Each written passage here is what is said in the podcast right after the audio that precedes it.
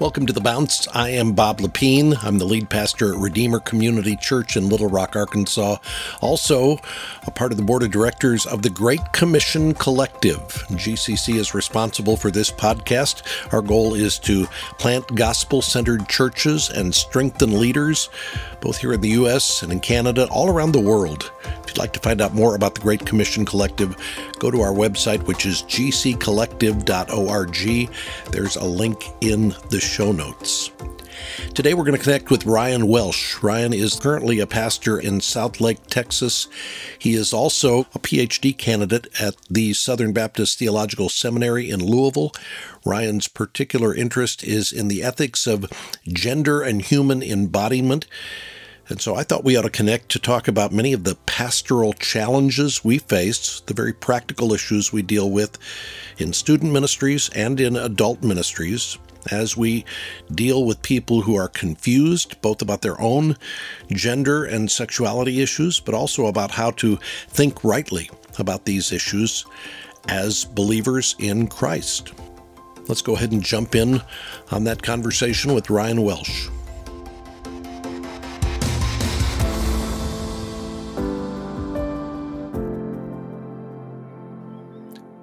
So as we dive in here, I'm thinking about youth group conundrums from 20 years ago. I'm thinking about the youth pastor who got in trouble from the parents because he showed an inappropriate movie on the bus going up to youth camp, and there was a makeout scene, and mom and dad were upset.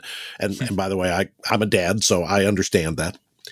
And then there was one situation where it was one of these beautiful nights, and the youth pastor said, you know, hey, guys, if you want to bring your sleeping bags out to the basketball court and just sleep out under the stars on the basketball court, that's cool. Well, so that was boys and girls out on the basketball court. Again, news of that gets back home. Mom and dad are appropriately concerned about those kinds of things. But I'm thinking about all of that in light of where we are today, and I'm thinking, man, that's a whole different set of issues, because we've had situations in our church where a student in our youth ministry who is not sure how to identify wants to go on the mission trip, and we're thinking, okay, so does she bunk with the girls? That's what we would think. She's going to bunk with the girls, but if she's not sure how she's going to identify, what does that mean if she's bunking with the girl? All of that to say, Ryan, this is a confusing day, and the degree of difficulty for student ministries, for all of us in this arena, has gotten exponentially more difficult, right? No doubt. If you've read Carl Trueman's book, came out a couple of years ago, he starts out his book with the idea or the illustration that if his grandpa were alive today and he heard somebody say, I'm a woman trapped in a man's body, he wouldn't even have a category to understand what that means. Right. It is definitely a new day.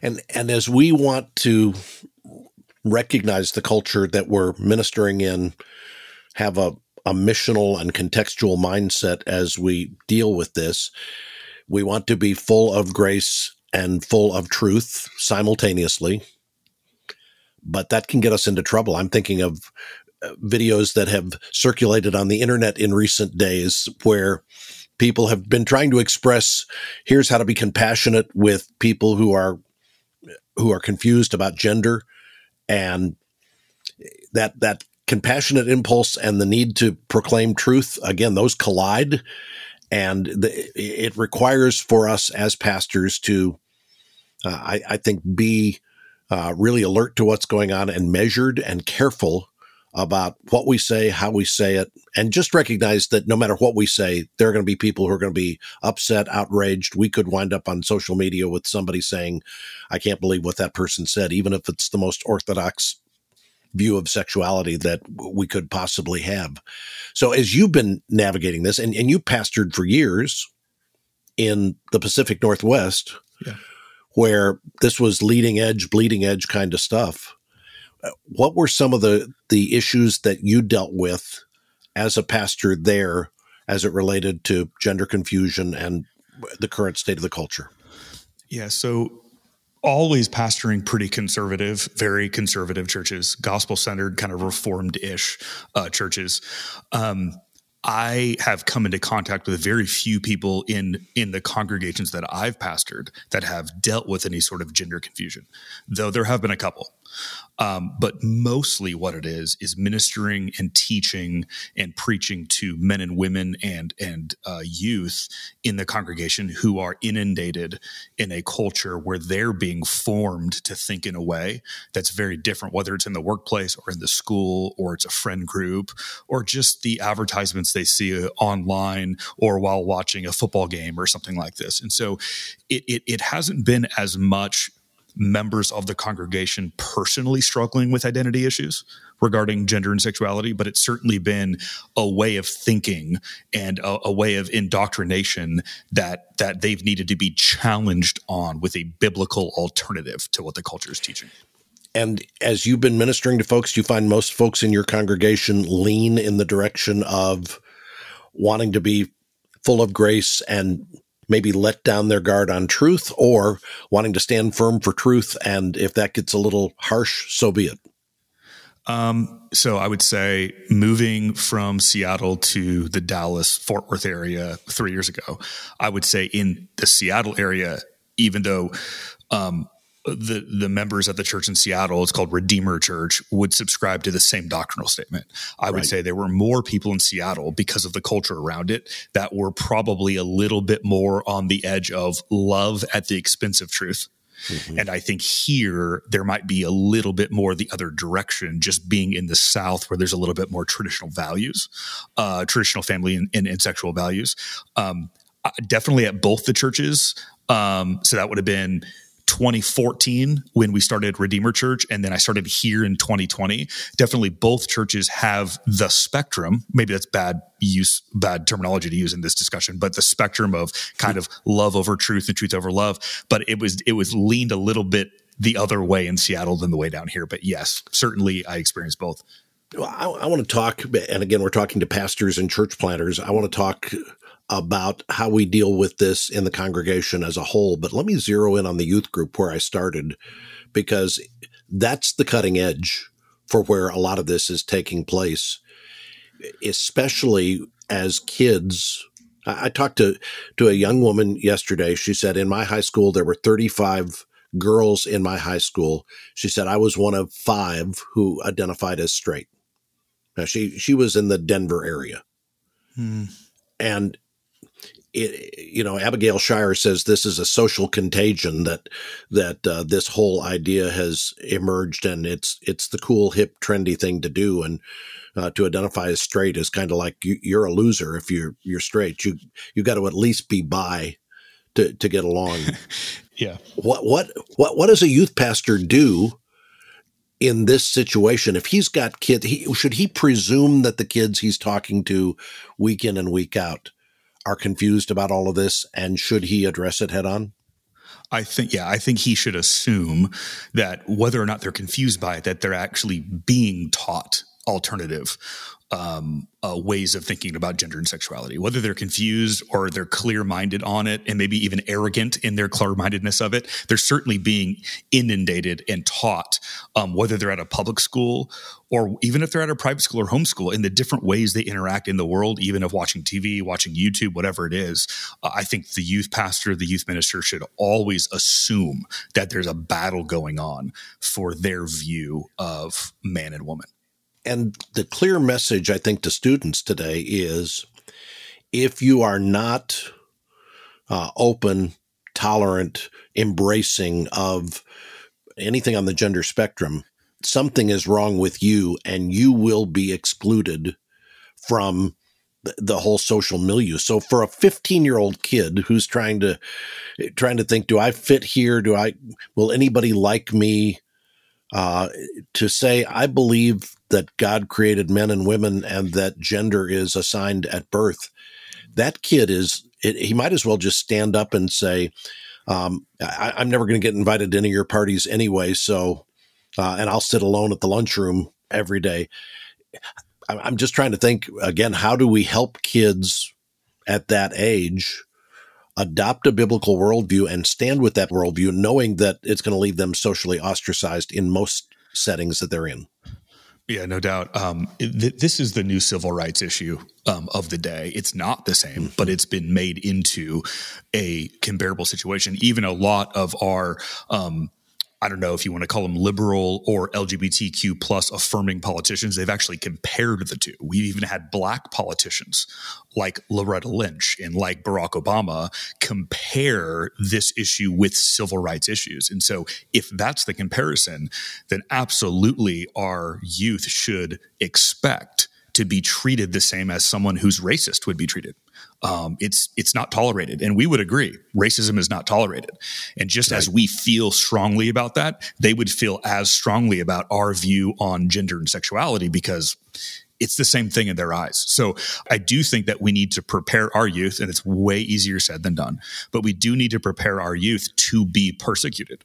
And we need to remind our youth, or maybe teach them for the first time, that the Christian life is not easy, that the world is not going to love us, that Jesus himself said that they will hate you because they hated me. And we need to make sure that the gospel and the truths in scripture are the reason we're being persecuted, and not because we're being jerks, not because we're being arrogant and not loving. But we do need to prepare our youth for a world where when we speak truth, the world doesn't like it. I mean, times have changed, but they haven't changed so much in the sense that Jesus was also persecuted for telling the truth. It's just the sorts of things culture gets mad about is a little different, but it's always been this way for Christians. I was talking to a 15-year-old girl who was looking for work. She said, I'm trying to get a job. And I said, where are you looking? And she said, well, I've been looking at this and this. But she said, not a whole lot of people will hire 15-year-olds. And I said, have you checked out Chick-fil-A? Because I think they do hire. And she said, yeah, but like, I think they're homophobic, aren't they? And again, I thought, here's somebody who would like to have a job, and Chick-fil-A is a great place to work, but she would know if she took that job at Chick-fil-A, she would have friends at school who are like, I can't believe you work there. I can't. They would make moral judgments about her. And I keep saying 15. Maybe it's because when I was 15, I was trying to figure out how I fit into anything. Yeah. For a 15-year-old to take a courageous stand and say, I'm going to believe Jesus and the Bible, the headwinds against that are stronger right now than I think they've ever been in my lifetime. There's no doubt. I mean, the emergence and popularity of social media today. I have a 14-year-old daughter, and I have an 11-year-old son. And though our kids do not have social media, that's pretty rare. For their ages. And so this generation has grown up knowing nothing but the smartphone and social media age. And so what that means is if we look at social media as essentially a begging for affirmation and attention, which it is. When our youth, not just our youth, when anyone, when adults as well, usually when we post things, we're wanting the likes. Mm-hmm. We're wanting the comments. We're wanting the affirmation. And so unlike you and I, who remember a world before social media, very much so. I didn't have Facebook till I was out of college by 3 or 4 years. It didn't even exist. I had an upbringing where, of course, I wanted affirmation and acceptance. Of course I did. But every waking moment could not be spent trying to get it because there was actual alone time. There was actual time where I wasn't behind a screen posting the best parts of my life so that people would think well of me. So imagine now in that culture where life is about affirmation. It's about social acceptance. Imagine now trying to have an alternative view from the major cultural view. It's even scarier than it would have been for you and I. Yeah. And I'm thinking about the importance and the helpfulness of there to be community where we're not standing alone, but we know we have allies in this. And I'm also thinking about the pastor who's pastoring a small church where the student ministry may be 11 kids and trying to build community among those 11 kids. That's an uphill struggle as well, because it's not the same 11 kids that they're going to high school with the next day. You got any strategies for us here to say this is how you raise a kid who will stand strong in the face of this opposition and won't back down? Yeah, I think this is man, this is going to seem maybe cheap for some because it's so optimistic. It's so much easier said than done. But to answer your question, I think that the two things that my wife, Kate, and I do with our kids, and what I think our youth directors at our church do with our students at our church, is two things. One, they are trying to teach our students what it means to be disciples, meaning that there's a cost to discipleship. Mm-hmm. That when Jesus says, deny yourself, take up your cross and follow me, he actually means not just follow me when it's culturally acceptable. He actually means, like, I was crucified and you as a follower of me are going to be persecuted. So die to yourself, pick up your cross and follow me. We need to instill in a society that very much thinks that we can find perfect peace, happiness, and well-being here in this life. We need to teach our youth that is simply not the case, and it is going to be difficult. The second thing, and this is incredibly important, we need to teach our students a positive and theologically accurate view of human embodiment. Meaning, we need to teach them at a young age what the body is, what it is for, how it is a part of God's good creation, how it's meant to be used, what is male, what is female. And if they can have not just what are we against, but why are we against it? Because we know what the body is. We know the importance of human embodiment. That is a huge piece of the puzzle, so that our youth don't just hear, oh, transgenderism. Okay, I have to be against that because I know that we're against those isms. Right. Rather, they can identify why they're against it, because it actually does harm to God's good creation in human embodiment. And so, once again, easier said than done, but that needs to be more a part of the teaching and curriculum in our youth groups and in our Christian schools, with our adults, of course, too. But specifically to answer your question with youth, we need to teach more about the theology of the body. And a healthy biblical view of biblical sexuality as well. That's a good gift that God has given, and we need to understand that rather than shying away from it, or some of the messages of the 90s that we all can look back on and go, okay, we were trying to course correct and we went a little too far, but that doesn't mean we say nothing about it now. We have to present a healthy biblical view of sexuality. And I guess we have to talk to moms and dads about the need to do that before the kids come home from youth group and say, guess what our youth pastor talked about this week? Yeah. I mean, my daughter, 14 years old, she's a freshman in high school now. She goes to a public school. Our son, who's 11, he's fifth grader, he goes to a private Christian school. They're experiencing very different things in their schools. They're both experiencing a broken world. They're both experiencing fellow students who are sinners. They both themselves are sinners, absolutely. But there's a huge cultural difference between the two, where the Christian school that my son goes to, it has a Christian worldview and a very conservative kind of underpinning. However, I'm not positive. I don't want to speak ill of the school my son goes to. We're very happy with it. But I am not positive at this point that my son in his school is going to hear a good theology of the body. Right.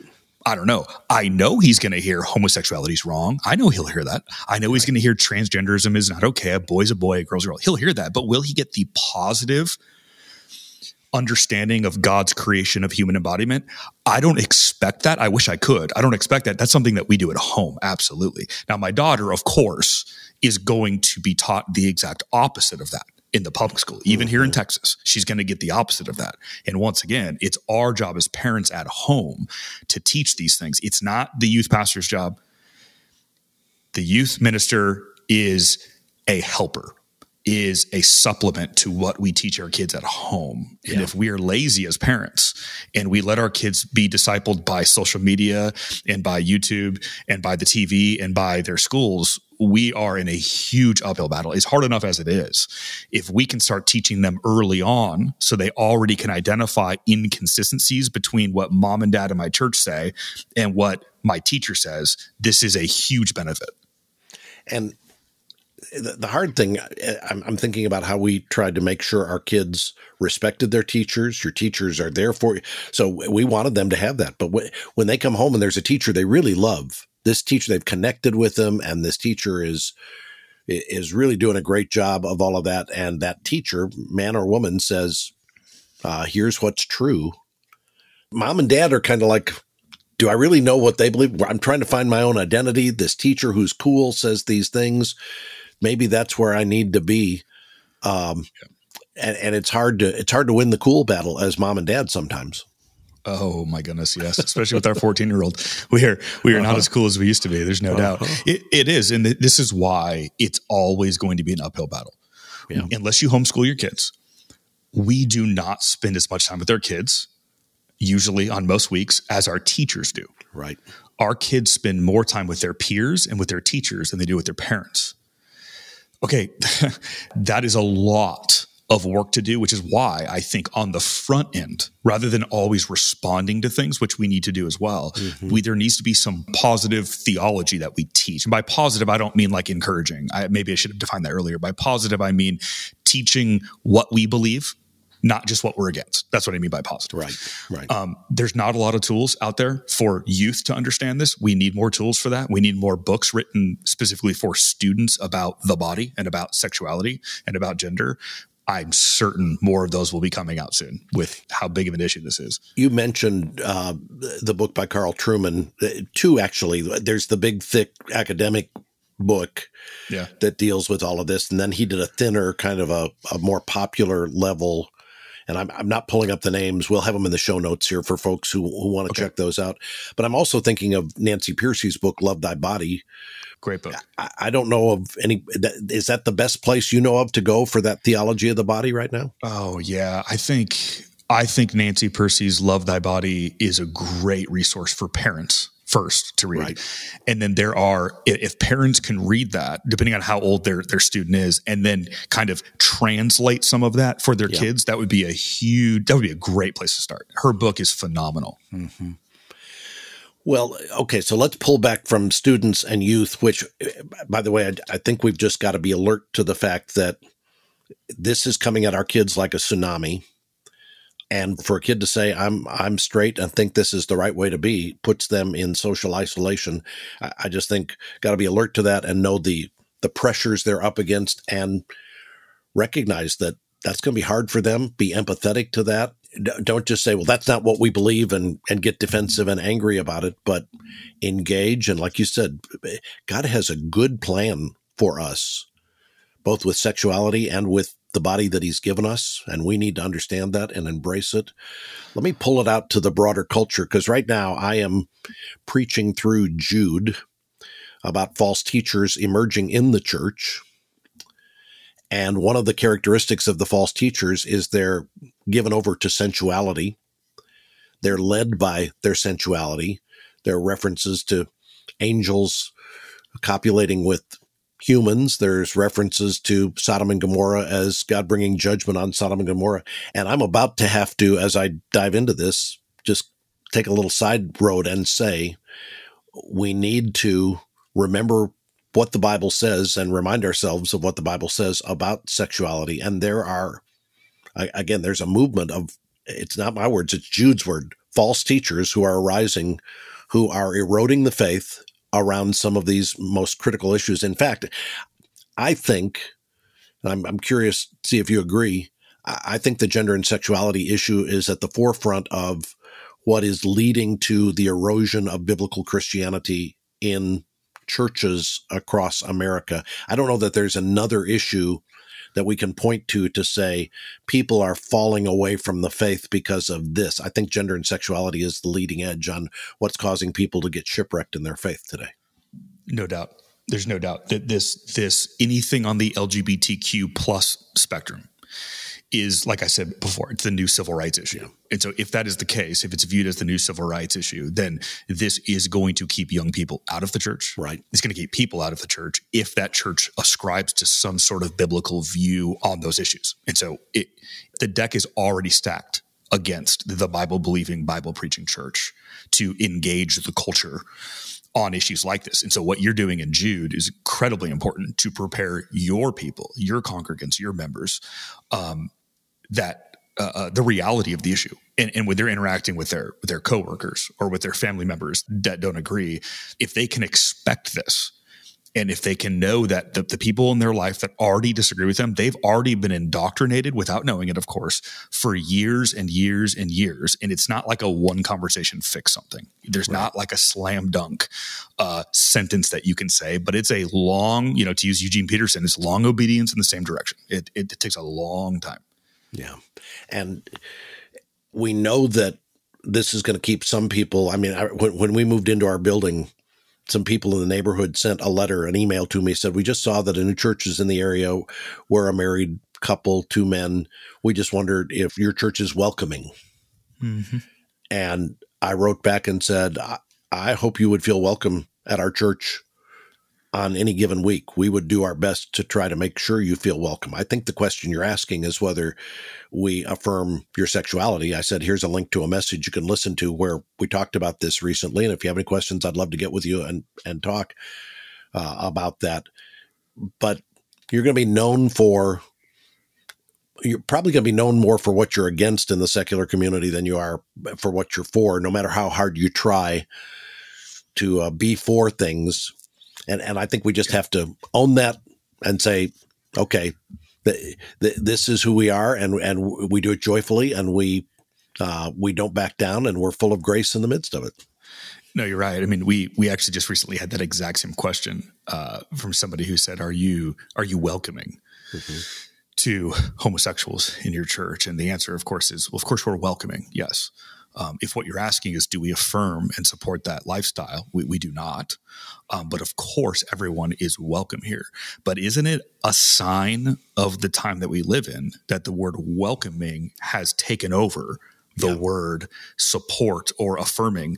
Because what that says is, if you do not affirm everything I do, then you're not welcoming. Yeah. It's the, you know, this has been a cultural trajectory for a long time now, but it is the essentially, if there's anything about me or my life that you disagree with, it means you don't accept me. Yeah. Well, control the language and you control the argument. So when you call mutilation gender affirming care, when you call the murder of an unborn child pregnancy termination, I mean, or just even women's healthcare. Yeah. Exactly. Called healthcare. Right. Yeah, that's right. Yeah. You know, I think, and this is part of what I want to make sure my congregation understands. The front lines of this for us are not with the people who are not a part of a church, who are on the cultural left, who are advocating this, these views on gender and sexuality. I think the front lines are the people inside the church who are pushing in that direction. And I think we have to be careful. We should not be surprised that people who don't know Jesus have mixed up views when it comes to gender and sexuality. And I look at that and go, I'm not sure we need to aim our sights there. But when you've got people in seminaries, you've got people, and I'm talking about professors as well as students, you've got people who are evangelicals or profess to be evangelicals who have adopted a new view on gender and sexuality. Now, all of a sudden, we're inside the church on this. And I know there are some people who are saying, well, this is a second-tier issue. So we just need, on baptism, spiritual gifts, we agree to disagree. On gender affirming, we just need to agree to disagree and live in harmony with one another. Is this a second-tier issue?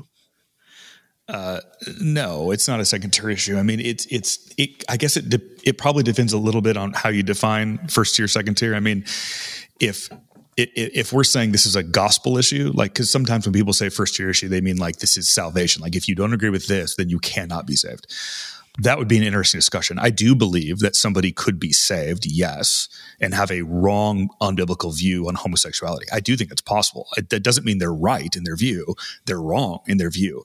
So in that sense, maybe not a first-tier issue, but a first-tier issue meaning dangerous to the undermining of the gospel? Absolutely. When you start throwing clear biblical teaching away, when you start asking more questions than you have answers for about clear biblical teachings, where do you stop? Yeah. You know, where do you stop? And next, penal substitutionary atonement is gone, which means the wrath of God is gone, which means the gospel is gone. And so it's a very slippery slope. When you have stretched your exegesis to the point where you can allow for homosexuality, you can reinterpret. Now all of a sudden the text has become so elastic that any number of deviations can find their way in. And you know, Wayne Grudem said about a lot of these issues years ago that this was the camel's nose in the tent. Well, the camel has moved more than his nose inside the tent these days. And I think we've got to recognize the whole camel's going to be in here and the tent's going to be ruined if we don't say, no, this can't be. And Ryan, here's what I've said to people who have said, I think this is a second tier issue. I've said, well, if you're wrong about your interpretation of 1 Corinthians 6, which says that people who are doing these things will not go to heaven. If you're wrong about your interpretation and you say, no, you don't need to worry about it, it's okay, and you're wrong, somebody has believed you and is on a path to hell. Hmm. I mean, if somebody has a different view of baptism, that's not something that we'd look and say, well, this person's going to wind up in hell because they sprinkle or they dunk. Somebody has a different view on tongues, that's not going to be what's going to keep them in or out. But according to 1 Corinthians 6, these people who practice these things aren't going to heaven. And now all of a sudden, when we talk about it being a gospel issue, how we teach it, we're coming under stricter judgment. We got to be very careful with how we handle the scriptures here. That's right. And it's not like there is a difference between somebody who struggles with a temptation, struggles with a sin, and someone teaching people that it's okay to do so. There is a huge difference. I mean, you and I, even as believers who are righteous in Christ, we still struggle with sin in our flesh. Okay, that's just true. Yes, Paul in Romans 7, we will continue to until our sanctification is complete in glorification in eternity. However, it would be very different if you and I started teaching from the pulpit that our sin was justified and okay, and we've always misunderstood Paul's writings on this and what Jesus said about this. I mean, you're now in a very different category than simply, I still struggle with sin. This is why we're told in Scripture that teachers will be judged with harsher judgment. Right. This is why it's so dangerous. When I look at the list in 1 Corinthians 6 that you were talking about, there's a whole bunch of things in here. Sexually immoral, idolaters, adulterers, men who practice homosexuality, thieves, greedy, drunkards, revilers, swindlers. There's a whole lot of Christians that can commit some of these sins, and yet the blood of Jesus has saved them. Yes. Right. But it's a different story to start teaching people that, and by the way, I don't know anyone who really does most of these things. I don't know many pastors who say that stealing's okay, being greedy's okay, being a drunkard's okay, being a reviler's okay, being a swindler. I don't hear those. But there's a couple of these that there's preachers that are like, no, this is fine. We've always misunderstood what Paul means here. Well, okay, we're in a different ballpark now. Mm-hmm.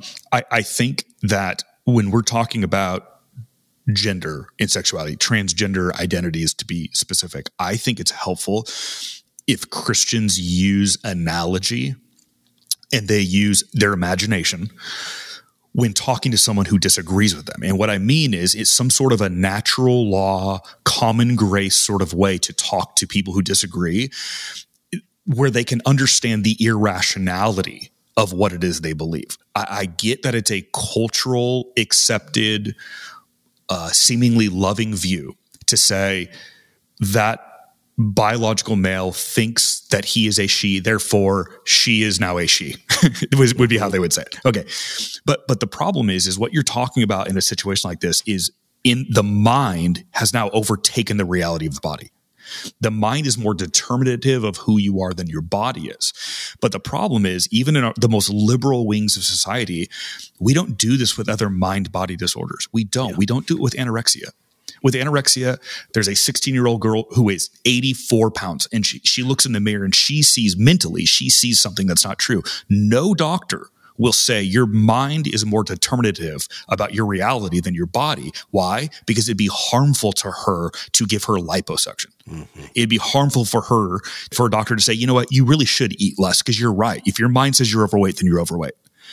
I mean, think of how our culture responded to Rachel Dolezal. You remember her? Yeah. There was not one person in this world, especially the left, who believed that because she thought she was black, she was actually black. Mm-hmm. Everybody said she is verifiably, biologically, Caucasian. Not black. Yeah, right. She's Caucasian. And no one was okay with that. And so when we talk about mind versus body, which scripture always connects, we got to be careful that we don't become Gnostic and like split these two. That's one of the problems with this ideology.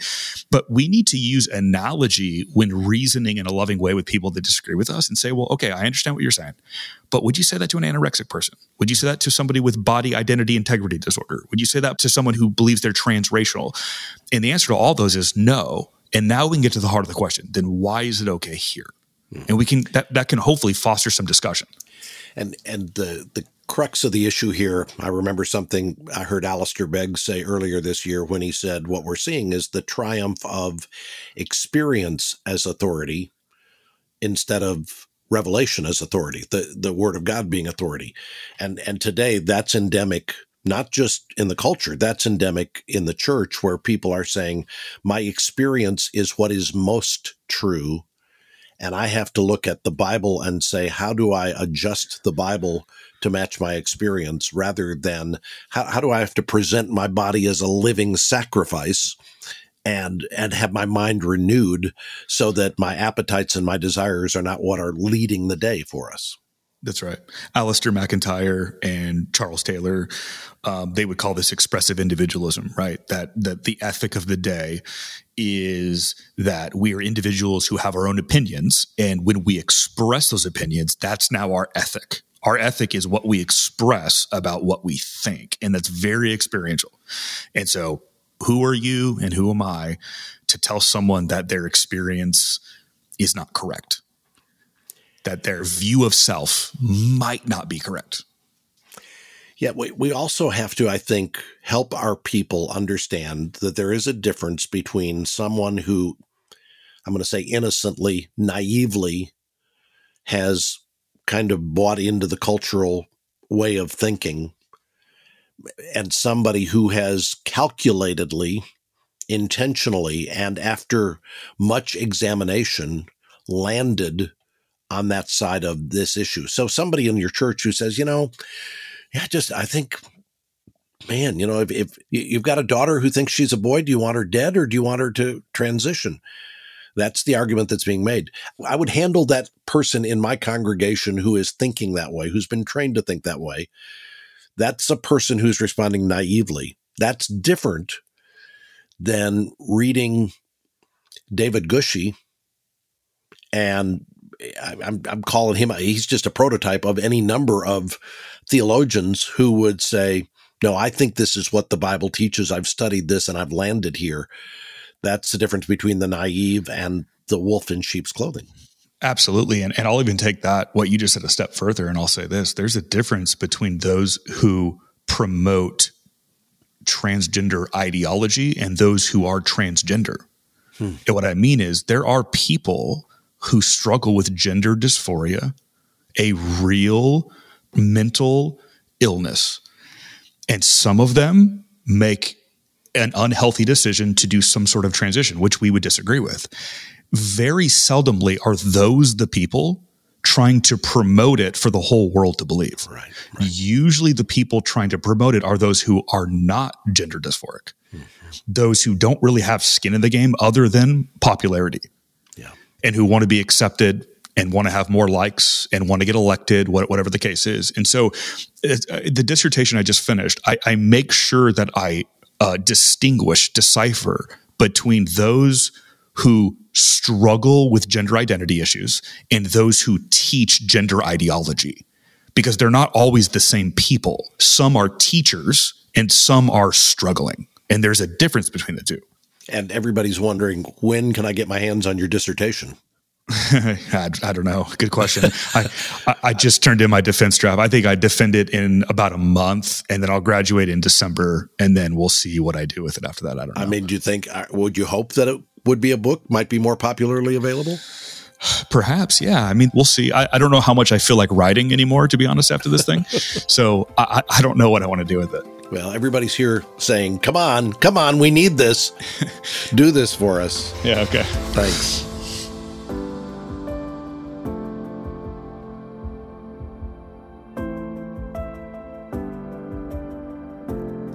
Next time on The Bounce, we're going to talk about how we do ministry in a digital universe with social media and instant access to whatever online.